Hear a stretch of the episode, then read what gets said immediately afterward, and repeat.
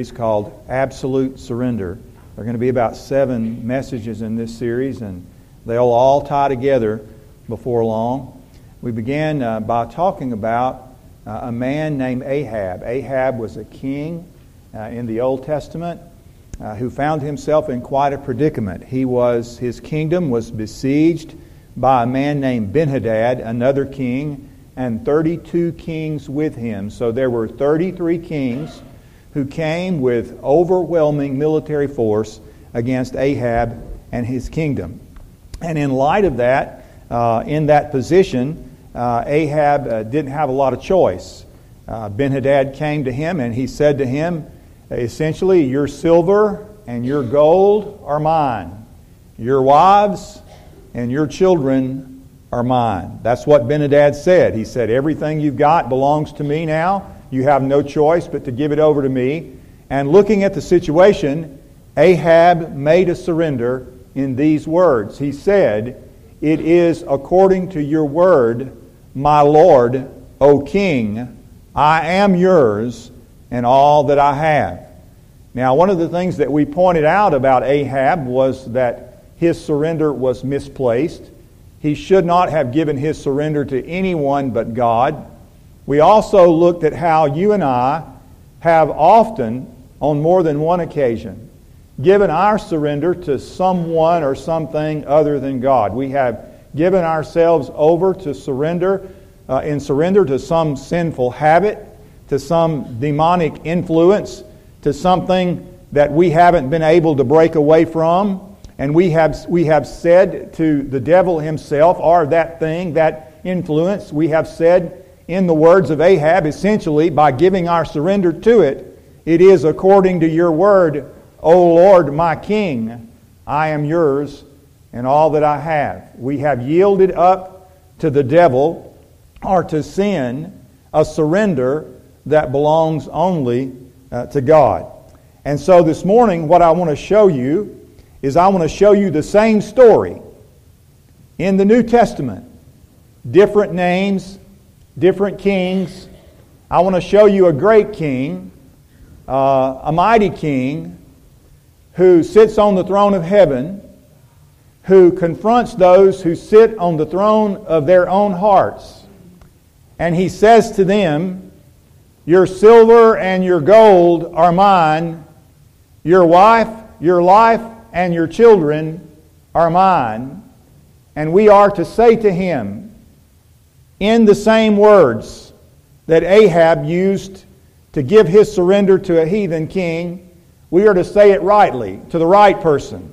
It is according to your word, O Lord, my King, I am yours and all that I have.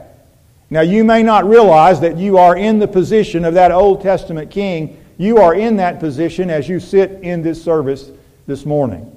And to show you where you are, and to show you how uncomfortable you are every time the Lord confronts you with His claims and His demands on your life, I ask you simply to turn to the story in the New Testament, Luke chapter 14. We're going to read verses 25 through 33. Luke chapter 14, verses 25 through 33. The king in question is the Lord Jesus Himself as He calls for commitment on the part of those who would be His disciples. And the title of my message today comes from one phrase out of this passage of Scripture. The title of my message is The Terms of Peace. The Terms of Peace. Now, large crowds were going along with him, and he turned and said to them, If anyone comes to me and does not hate his own father and mother and wife and children and brothers and sisters, yes, and even his own life, he cannot be my disciple. Whoever does not carry his own cross and come after me cannot be my disciple. For which one of you, when he wants to build a tower, does not first sit down and calculate the cost to see if he has enough to complete it. Otherwise, when he has laid a foundation and is not able to finish, all who observe it begin to ridicule him, saying, This man began to build and was not able to finish. Or what king, when he goes out to meet another king in battle, will not first sit down and consider whether he is strong enough with 10,000 men to encounter one coming against him with 20,000? Or else, while the other is still far away, he sends a delegation and asks for terms of peace. So then, no one of you can be my disciple who does not give up all his own possessions. Those are quite uncomfortable verses. I would have to say that's probably not your favorite passage of Scripture. That's not a Bible promise that you sit down and you look at every day because those verses confront us with a call to discipleship.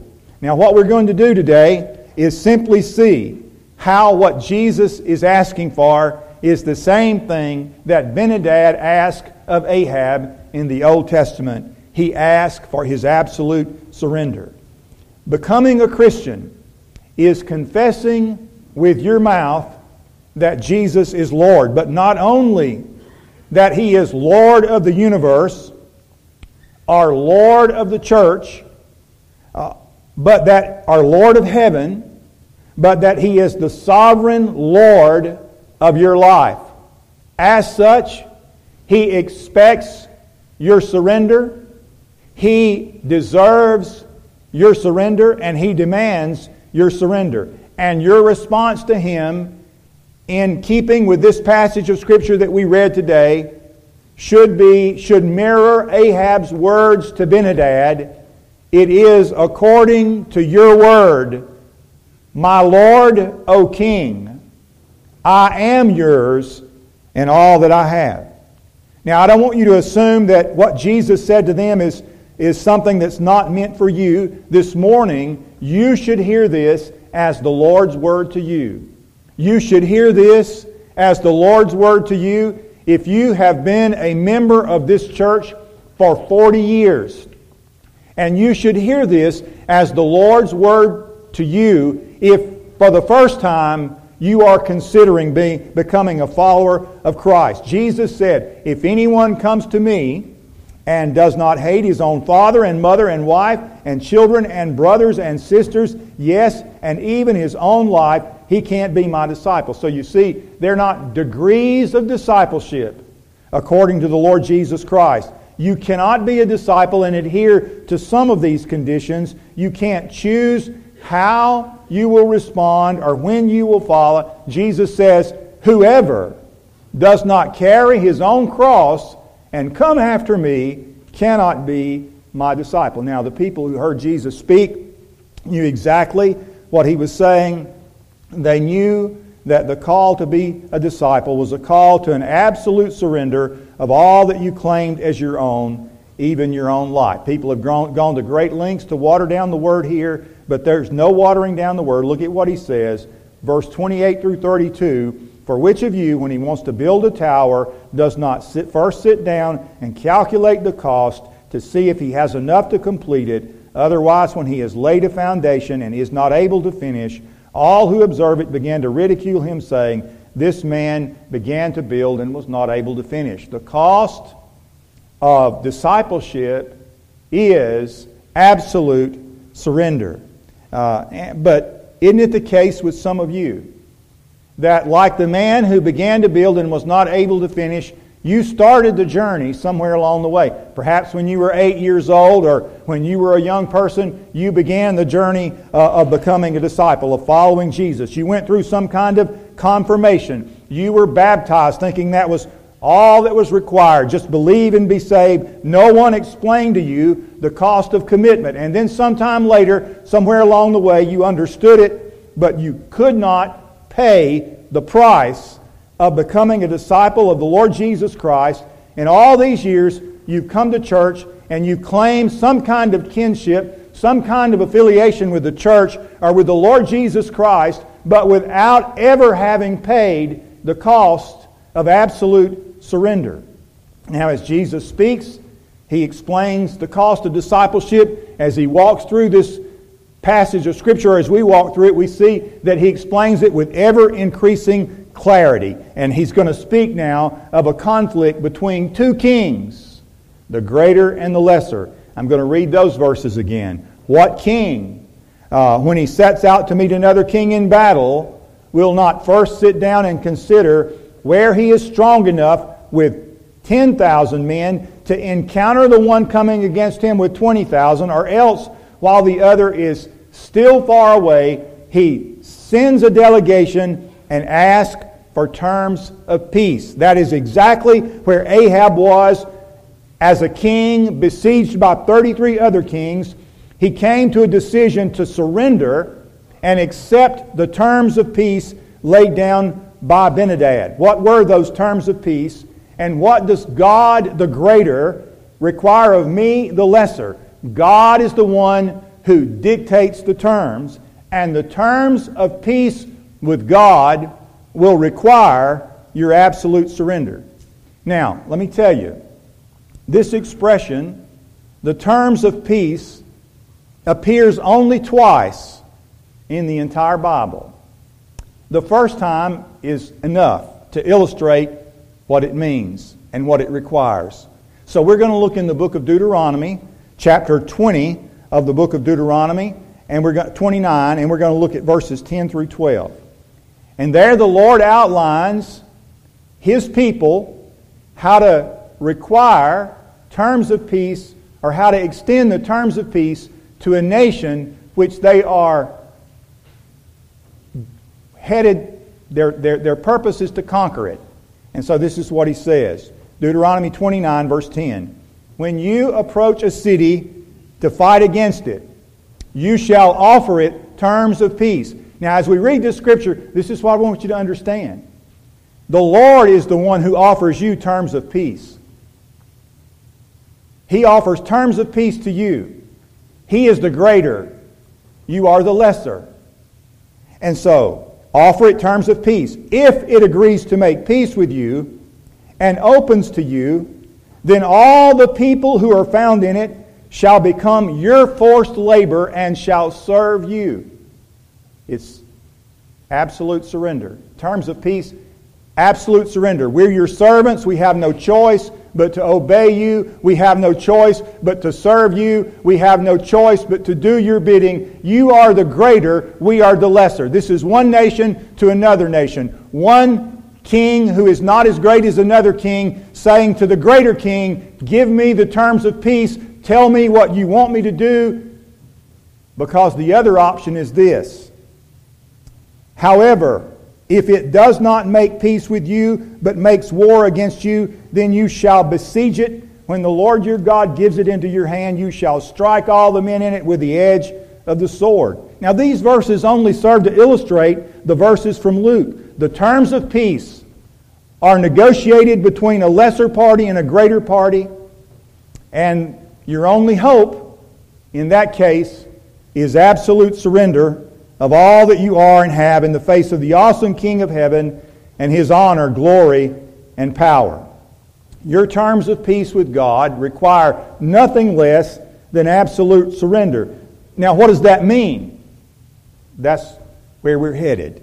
It means that all that was yours is now God's. That's what that passage of Scripture says. As much as you don't like to admit it, as much as you don't like to hear it, that is exactly what it says. All that was yours is now God's. You have realized that He has the power to demand it, that He expects to receive it, and that He deserves to receive it. And if you don't agree with that, you say, How can that be? Just look at the last verse of the passage we read, verse 33. Luke 14, verse 33. Jesus said, So then, none of you can be my disciple who does not give up all his own possessions.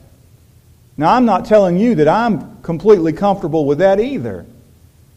But that's what the great King of heaven, who sits on the throne of heaven, says to me as I sit on the throne of my own heart, you have to give it all to me. Not part, but I want the whole. The whole of your heart and the whole of your life. In fact, Jesus' words sound very much like the words of Benhadad to Ahab Your silver and your gold are mine. Your wife and your children are mine. Your houses and your lands are mine. Your kingdom is mine because I expect to receive it. I have the power to demand it, and I deserve it. And our only recourse is to say, It is according to your word, O Lord, my King. I am yours and all that I have. Becoming a disciple of Christ means absolute surrender to the Lordship of Christ. It means He and His demands have first priority in your life. First before what?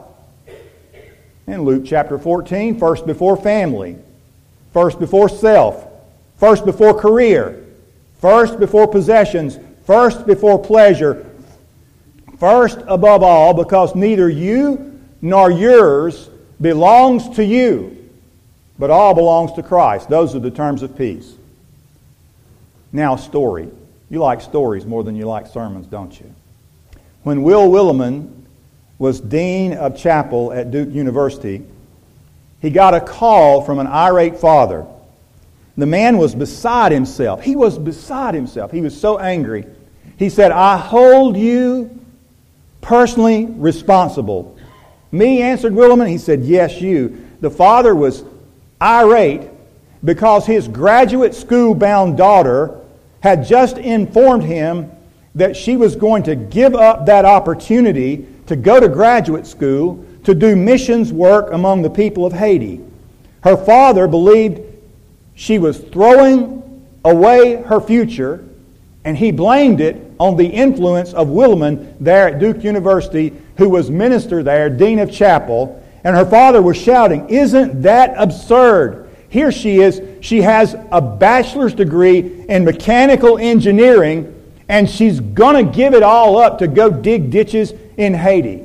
Willimon tried to calm the father down, but he was boiling mad, and the dad said, This is no laughing matter. You are completely irresponsible to, to have encouraged her to do this, and I hold you personally responsible. And so, as the conversation continued, Willimon pointed out, he said, Look, you and her mom were the ones who got this ball rolling. You were the ones who took her to church and Sunday school. You were the ones who encouraged her to be baptized. You were the ones who read Bible stories to her. You were the ones who let her go on the mission trip with the youth group. You were the ones who introduced her to Jesus, not me. And the father said, But all we ever wanted her to be was a Presbyterian. But she had become a disciple of the Lord Jesus Christ. She had complied with the terms of surrender, and for her that meant Christ before self, Christ before career, Christ before other concerns, even the concerns of her parents. It meant absolute surrender. What about you? All you ever wanted to be when you joined the church was a Baptist, and that's all some of you will ever be. You'll be like the crowd who followed Jesus when he spoke these words, you will be a polite observer, but you will never give your life up to them in absolute surrender. One more passage of Scripture Luke chapter 9, verses 23 through 24. Luke 9, verse 23 through 24. Similar to the one in Luke chapter 14, Jesus was saying to them all, If anyone wishes to come after me, he must deny himself and take up his cross and follow me. For whoever wishes to save his life will lose it. But whoever loses his life for my sake, he is the one who will save it. What does surrender look like? Well, surrender looks like losing your life. Losing your life is an expression of absolute surrender. It's waving the white flag, it's holding up your hands. Now, some of you are wrestling against God and His demands on your life. What can you gain by wrestling against God? Let me tell you about a wrestling match I was in uh, when I was in high school. One day, the coach gathered the football team in the gym. I don't know why we were in the gym that day, but we were around a little thin cotton mat. It was about that thick and it had buttons on it, like an old mattress. Some of you who grew up back in the day, like, like I did, you know what buttons on a mattress. It was an old thin cotton mat. And he put James Morris in the center of that mat. James was the biggest, meanest, strongest player on the football team. And the coach said, Now we're going to have a wrestling match, and one of you is going to wrestle James Morris. And it was quiet around that mat. Nobody was going to wrestle James Morris. And as the quietness continued, I thought, it's a good opportunity to impress my coach with my courage. And so I hopped up on the mat. And I want to tell you, I was on top of James Morris instantly because he lifted me up over his head like a sack of potatoes and body slammed me to the floor. And it was so quick and so violent that the coach rolled up the mat and said, No more wrestling today. Look, if you can't wrestle James Morris, you can't wrestle against God. You've got to ask for terms of peace. You've got to say, God, what is it that you want me to do? Because with God, you see, it's either repent or perish. It's either surrender or perish. One more passage of Scripture. The Scripture is always good to look at. Jesus said in Luke chapter 19, verses 41 through 44, He looked at Jerusalem, and when he saw the city, he wept over it, saying, If you had known in this day even you, the things which make for peace. The terms of peace with God, yes, requires me to give up everything. It requires me to make an absolute surrender to Him. But in so doing, I find that He doesn't take anything away. You know, Jesus said, if you give up houses, farms, brothers, sisters, lands, you'll receive many more in this life and in the life to come, life eternal. I watched a show this week, Undercover Boss. Some of you watched that show. And I thought so much at the end of Undercover Boss how the guy sees the needs of his employees and out of his own riches, the head of the company meets the needs of the employees who were so needy and probably hated the head of the company before that. But suddenly they realize this guy has a heart and he's helping me, he's doing something for me. And I think that's the way God is in grace and mercy. If we give ourselves up to God, He will give us things. And I'm not talking about physical resources, money in your pocket, uh, houses, and all that stuff. I'm talking about blessings that you would have never dreamed to receive if we just give ourselves up to Him. And so Jesus weeps over Jerusalem. He said, If you had only known, if you had only known the things which make for peace, but now they've been hidden from your eyes.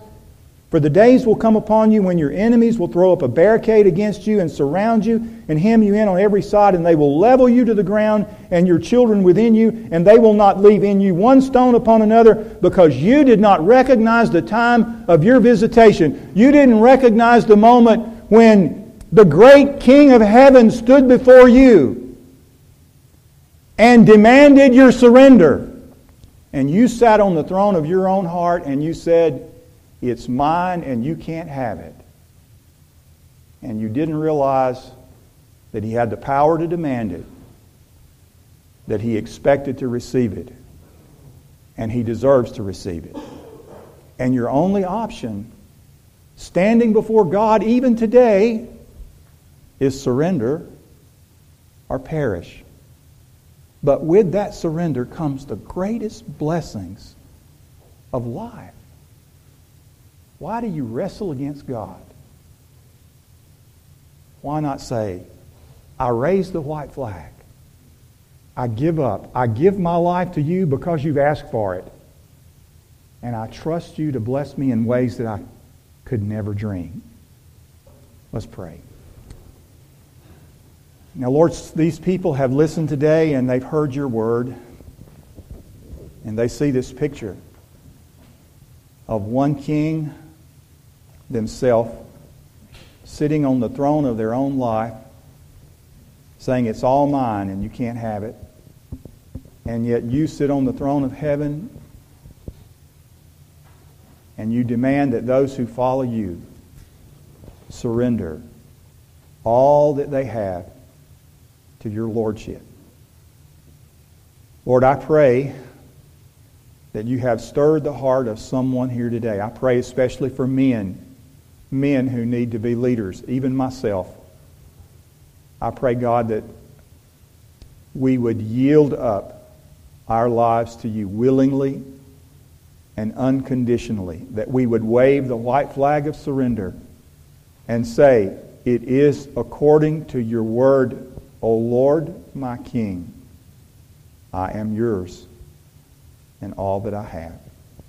In Jesus' name, amen. We sing a hymn of invitation every Sunday. In the bulletin, it says a time of response. It's not a time of response to the sermon, it's not a time of response to the speaker.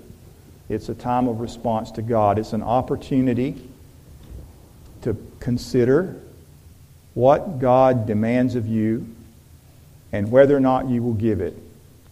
And it might be at the, at the end of this service today, you simply need to come, make these steps an altar, and say, Lord, I wish to give my life to you. Or at least begin the process because it's a journey of relinquishment. Oh, thank you.